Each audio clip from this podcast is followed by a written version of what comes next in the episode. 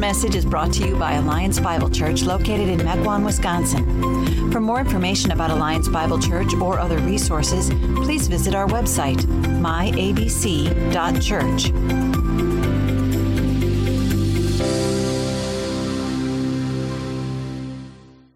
Last week, we began a uh, church wide journey studying the Bible from the beginning of it to the end of it. And uh, as a parent, I can say it was nice to know what my kids were looking at that morning.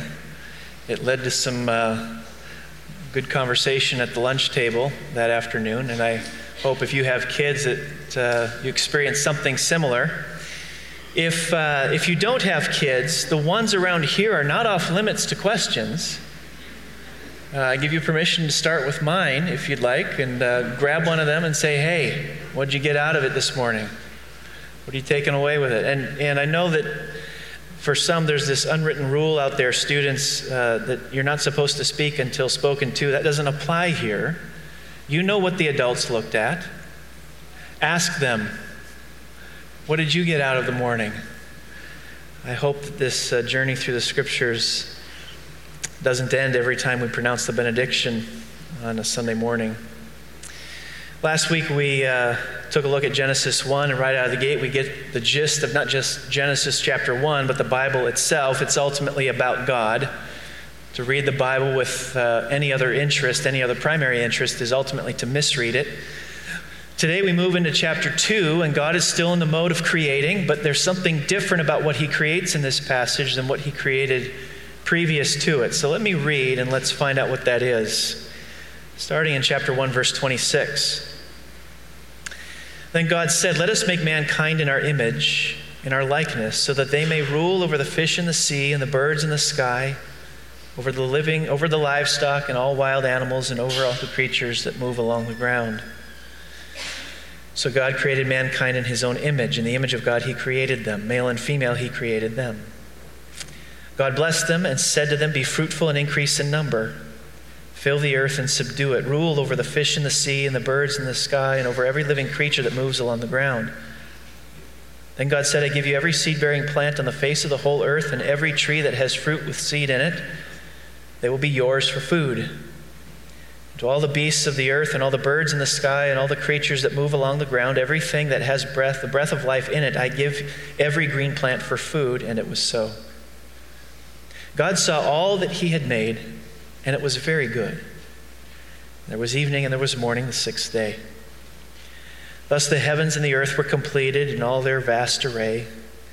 By the seventh day, God had finished the work he had been doing. So on the seventh day, he rested from all his work. Then God blessed the seventh day and made it holy, because on it he rested from all the work of creating that he had done. Skip over to verse 18. The Lord God said, It is not good for the man to be alone. I will make a helper suitable for him. The Lord God caused or had formed out of the ground all the wild animals and all the birds in the sky. He brought them to the man to see what he would name them. Whatever the man called each living creature, that was its name. So the man gave names to all the livestock, birds in the sky, and all the wild animals. But for Adam, no suitable helper was found. So the Lord God caused the man to fall into a deep sleep, and while he was sleeping, he took one of the man's ribs, then closed up the place with flesh. And the Lord God caused the Lord God made a woman from the rib he had taken out of the man, and he brought her to the man. The man said, This is now bone of my bones and flesh of my flesh. She shall be called woman, for she was taken out of man. That is why a man leaves his father and mother and is united to his wife, and they become one flesh. Adam and his wife were both naked, and they felt no shame. These verses portray human life the way it was meant to be. And we're going to consider four aspects to life as it was meant to be this morning. We're going to look at the value of human life, the suitability of male female marriage, the inherent nature of human dependency. And we're going to look at how we can find life the way it was meant to be.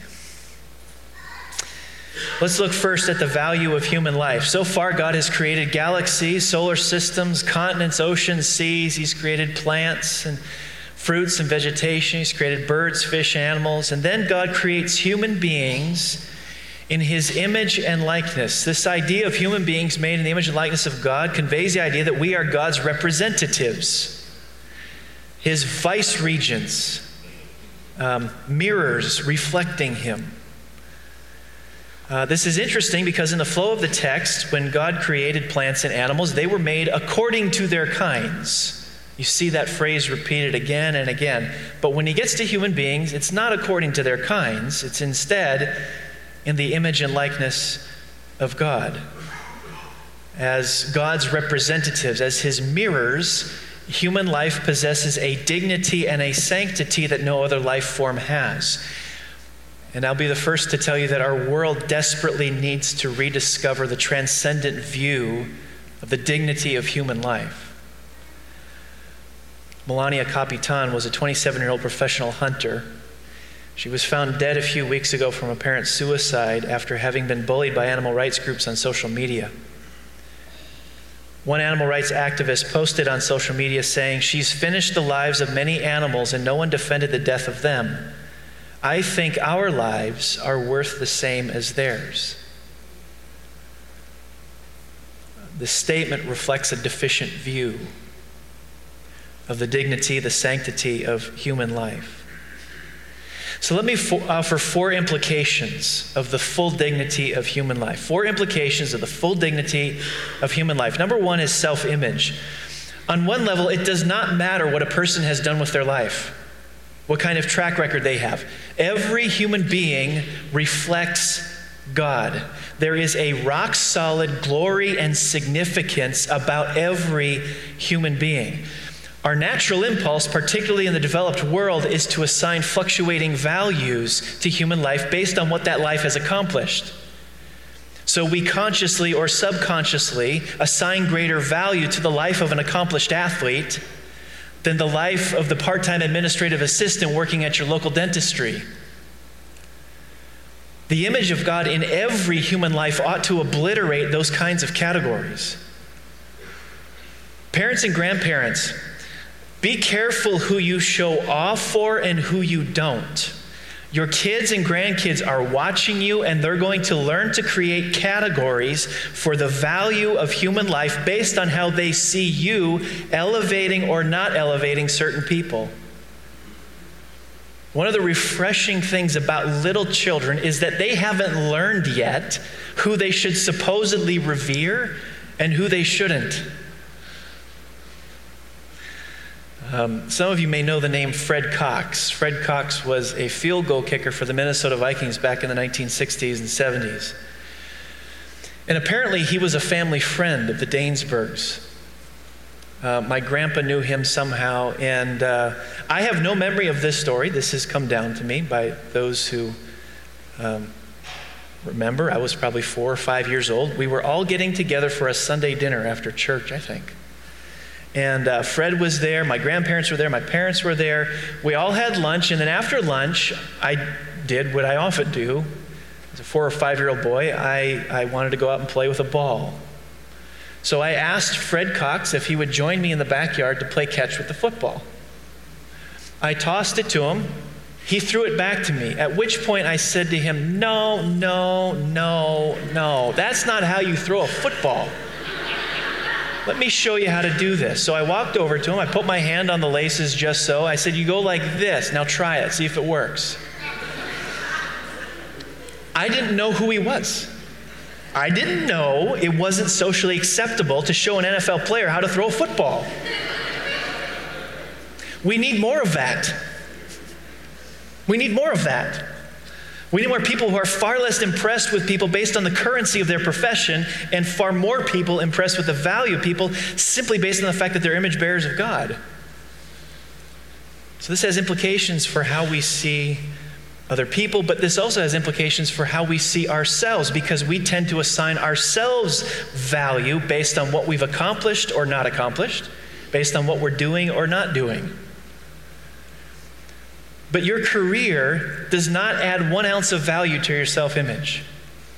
If you want it to, if you want your career to add ounces to your self image, here's what's going to happen you're going to crack and break down because God did not design our world for you to find your self image in what you do. You possess an unchangeable dignity simply because you're a human being. second implication is implications for how we treat people. It ought to change the way the image of God and man ought to change the way we treat those who come across our paths. James chapter 3 says this With the tongue we praise our Lord and Father, and with it we curse human beings who have been made in God's likeness. Out of the same mouth come praising and cursing. My brothers and sisters, this should not be. James is confronting people in the church who are speaking ill of others, and he's telling them to cut it out. It's not what you do to another image bearer. There are 100,000 image bearers within a 10 mile radius of this church. 100,000 image bearers within a 10 mile radius of this church. When you come across them, I hope you show them respect, reverence, sacredness, kindness, concern for them. C.S. Lewis, in his talk, The Weight of Glory, put it this way He said, There are no ordinary people. You have never talked to a mere mortal. Next to the blessed sacrament itself, your neighbor is the holiest object presented to your senses. There are no ordinary people. Your fellow human being is one of the holiest objects presented to your senses. It says implications for how we treat people. Third implication, it says implications for civil rights. Where did the idea of civil rights come from? Some people believe it was a Western invention. I don't know about that. The ancient Romans played an influential role in shaping Western thought, and it was Aristotle himself who said some people are born, some races are born to be slaves. Can we really say civil rights are a Western ideal? Brian Tierney, who taught at Cornell University, essentially proved in his books the idea that civil rights came from the Bible and were infused into European institutions through the church. I think he's right.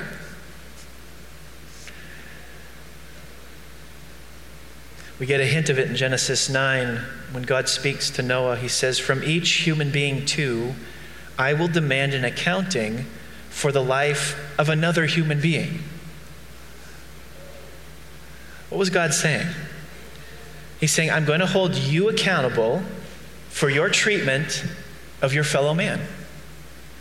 i hold you accountable for your treatment of your fellow man. One of Martin Luther King Jr.'s chief motivations for his civil rights work was the Bible.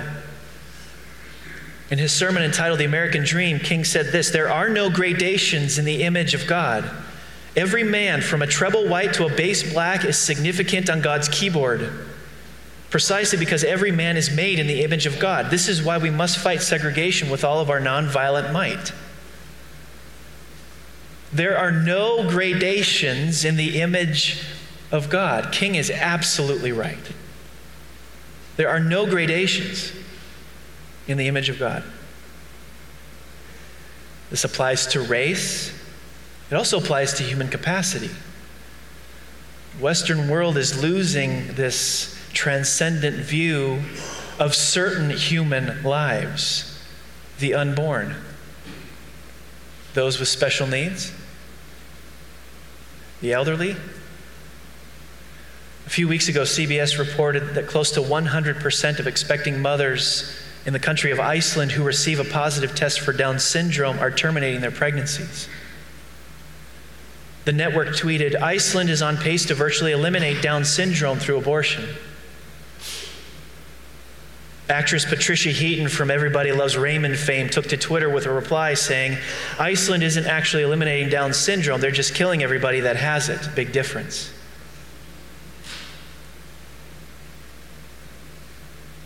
When I think about some of these issues racism, abortion, other injustices I wonder what it would be like to live in a community where every human life regarded every other human life as sacred, regardless of race, stage of development, or capacity. This is the way life was meant to be. The image of God and man ought also to influence how we oppose people. Now, we are right to oppose those views that are an assault on the image of God, but pay attention to how we do that. Because in opposing them, we are opposing image bearers. How we oppose them matters because we can inadvertently assault the image of God in our opposition. It's self defeating. In opposing abortion, we can actually assault the image of the one who agrees with that. Tactics matter. And our tactics need to mirror the grace and truth tactics of Jesus Christ.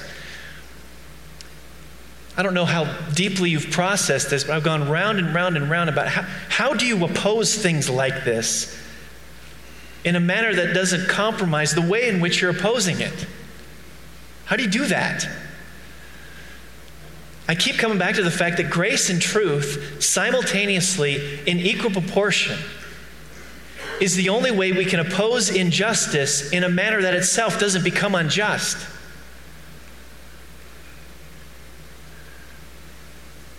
We have to keep this in mind as we come alongside people in the church who have firsthand experience with or participation in some of these injustices.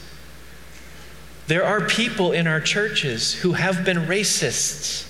There are people in our churches who have been complicit or active in abortions.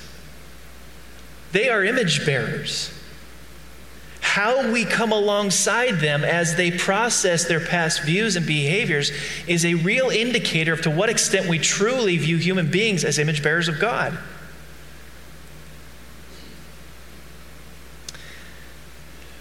I hope we grow in this as a church and set an example for our community. God has such a lofty vision of human life. And He's calling us up to it. This is the way life was meant to be. Second, the suitability of male female marriage. The only time God looks at what He has made and declares something to be not good is when Adam is alone. Now, the pronouncement is not just pointing out something that's not good, it's actually stronger than that. The pronouncement is that there is a substantial deficiency here. Adam without Eve isn't just the absence of something good. Adam without Eve is a substantial deficiency. So Eve is not the icing on the cake. She's the missing key ingredient that makes cake cake. And in making this declaration, God does not consult with Adam. It's not as though they finished and then God and Adam huddled up together to evaluate all that had taken place, and they both mutually come to the conclusion that Adam is missing something, that he's got a substantial deficiency in his life. No, this is all God. Adam may not have even been aware of his need, which may explain the long history of male cluelessness. This is God's unilateral assessment.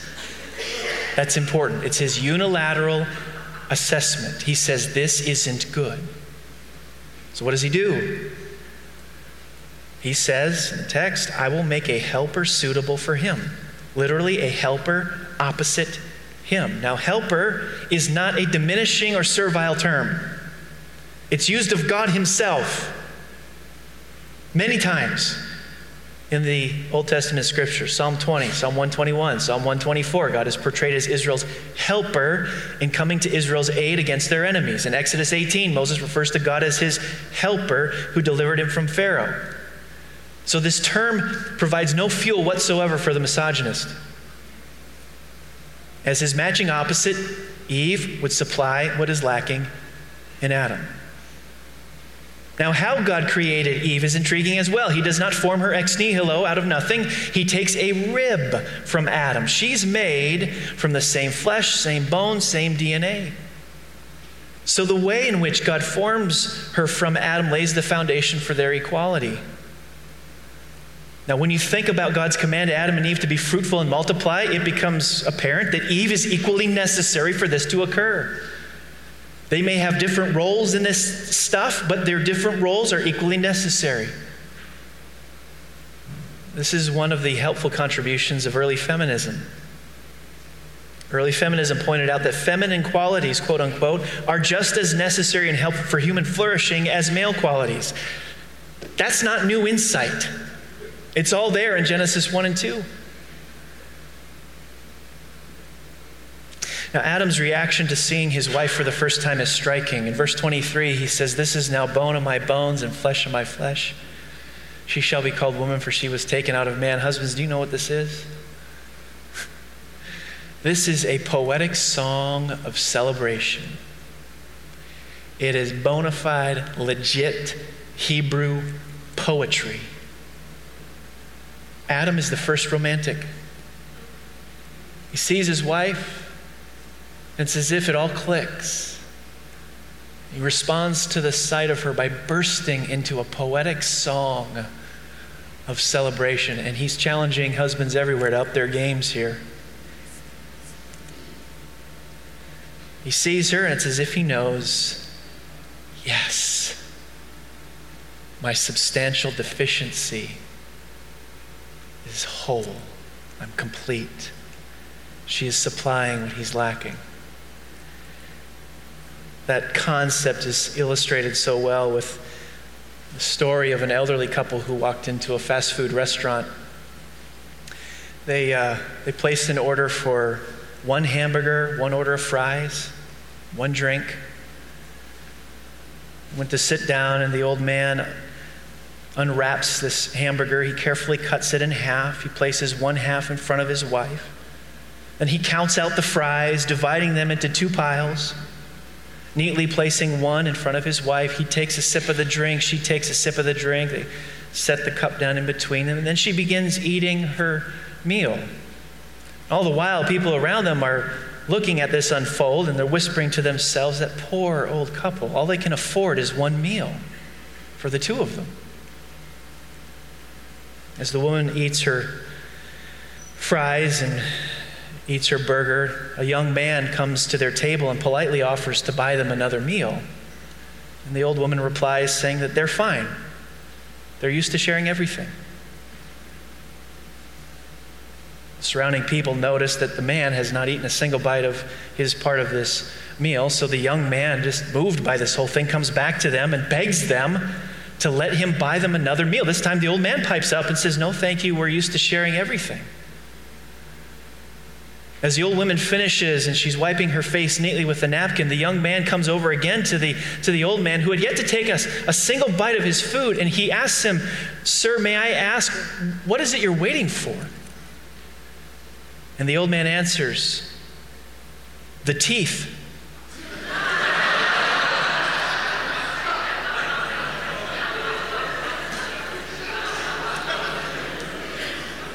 What a beautiful picture. That's what God had in mind. Eve would supply what is lacking.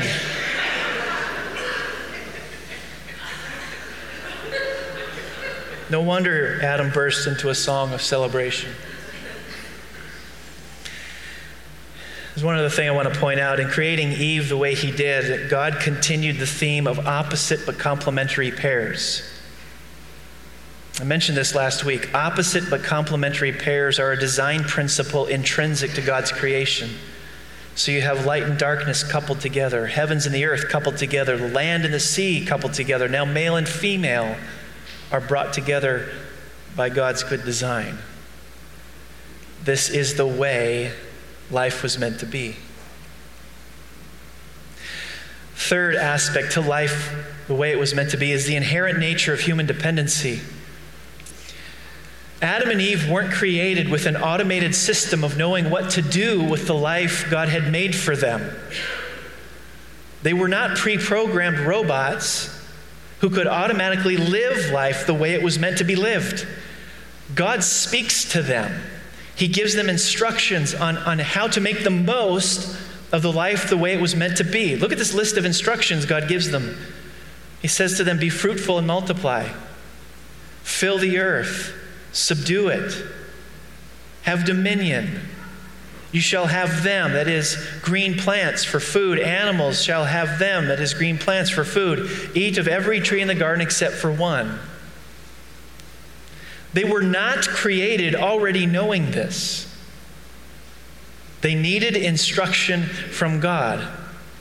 In other words, they were built, they were created with this built in dependence upon God's instruction.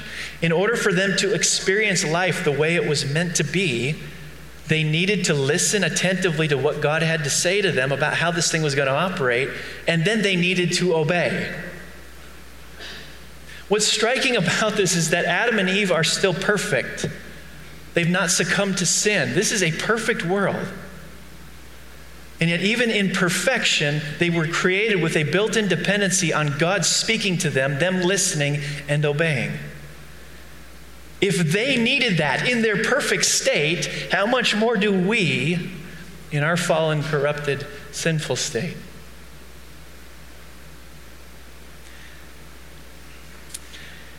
The, so, the society, the culture around us has a very different message. What the culture screams at us is look, if you're going to experience life the way it was meant to be, you have to throw off, you have to cast aside divine authority, put your flag in the ground, and claim your own personal autonomy.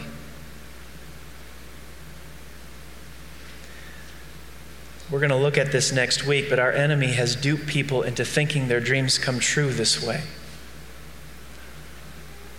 by presenting the bait and hiding the hook, Satan catches his limit every day. The route to experiencing life the way it was meant to be runs right through the middle of God's authoritative word to us. There's no detour that lands you there. Fourth and finally, how do we find this life? Life the way it was meant to be? How do we find it? Genesis 1, starting in verse 31 God saw all that he had made, and it was very good. Literally, in the Hebrew language, it's good, good. Hebrew's way of providing emphasis upon something. It'll repeat the same word good, good. This is exceedingly good. And there was evening and there was morning the sixth day. Thus the heavens and the earth were completed in all their vast array. By the seventh day, God had finished the work he had been doing. So on the seventh day, he rested from all his work. Then God blessed the seventh day and made it holy because on it he rested from all the work of creating that he had done. Now, what's going on here? What's up with God resting? Well, he's not resting because he's tired. Bible makes it clear God doesn't get tired. No, to rest is a statement of completion. Everything is the way it should be. The work is done. This is what it means to rest. Everything is the way it's supposed to be. God takes a step back. He looks at it all and he says, Yes, everything is the way it's supposed to be. I don't know a lot about you, but I know you long for that. I know you have a deep longing to be able to say of your life and the world, everything is the way it's supposed to be. I know you long for that. In other words, you long for rest. To be able to take a step back in your life, your marriage, your home, our world, and be able to honestly say, everything is the way it should be. You long for rest. Here's the problem we never get there, do we? How often do you take a step back in your own life and be able to say of it all, yes, everything is the way it's supposed to be? Ever? And we can't get to our rest the way God did. How did God get to his rest? Well, he made everything perfectly. Go ahead, knock yourself out.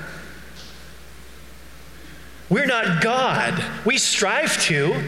We strive to get to that place where we can say everything is the way it's supposed to be. We strive for that. We strive to treat other human beings with the dignity they deserve, but we fail daily at that. We strive to live in our marriages the way God crafted them to be, but we come up short. We strive to take God's words seriously and obey them, but we don't. So if you're going to find rest, it's got to come some other way. How are you going to find rest? Jesus offers it to us. Matthew 11, Jesus says, Come to me, all you who are weary and burdened, and I will give you rest. Take my yoke upon you and learn from me, for I'm gentle and humble in heart, and you will find rest for your souls. My yoke is easy and my burden is light. See, rest is this experienced state of everything is as it should be, and Jesus is saying we can get a taste of that now. But it doesn't come through our moral or spiritual performance. The text says Jesus gives rest to those who come to him. At times, you're going to fail at valuing human life the way you're supposed to.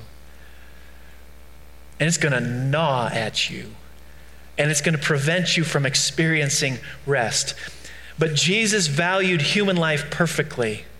And the beauty of the gospel is that when you come to Jesus, he imparts his righteousness to us. That is, when we put our faith, our trust, our allegiance in Christ, we get credit for the perfect track record Jesus had of valuing human life the way it was supposed to be valued. When we come to Jesus, God no longer sees your failures, He sees His Son's successes. When you come to Jesus, you get credit for something you don't deserve. That's grace. And whether you came to Jesus a long time ago or last week, preaching this message of grace to yourself daily is necessary if you're going to experience any shred of life the way it was meant to be. Jesus is saying, Come to me if you want rest. Come to Him if you want rest. If you want to experience any shred of life the way it was meant to be, Jesus is inviting you, come to Him. That's the route to rest.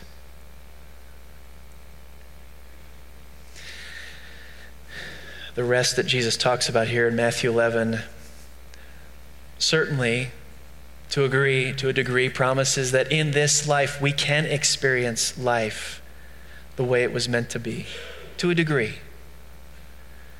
but the rest that he's talking about is undoubtedly a future rest as well there is going to come for those who are in Christ for those who have come to Jesus there's going to come a day there is going to come a day when Jesus brings with him the rest that you long for It's a day in our future yet. When Jesus comes back, he will bring with him the rest your soul longs for. And on that day, every one of us is going to be able to take a step back, take a deep breath, look at it all, and finally be able to say, Yes, everything is the way it's supposed to be. You long for that day? Let's pray. Gracious God, you have visibly and powerfully shown us how much you value human life. You sent your only Son into our world to take upon himself the penalty for our failure to love you and each other as we ought. So, God, I pray that you would impress upon our hearts the magnitude of your love for us so we can respond in grace and love towards our fellow man. God, every one of us in this room longs for rest, to be able to say everything is the way it's supposed to be. And in your word to us, you've given us the route to that. Your son invites us to come to him because he's the one who gives rest. So I pray that we all would do that. That we would come to your son Jesus to rest in the life he lived and the death he died for us. that we can leave here spiritually rejuvenated by the beauty of your love for us. Give us rest, we pray, in Christ's name. Amen.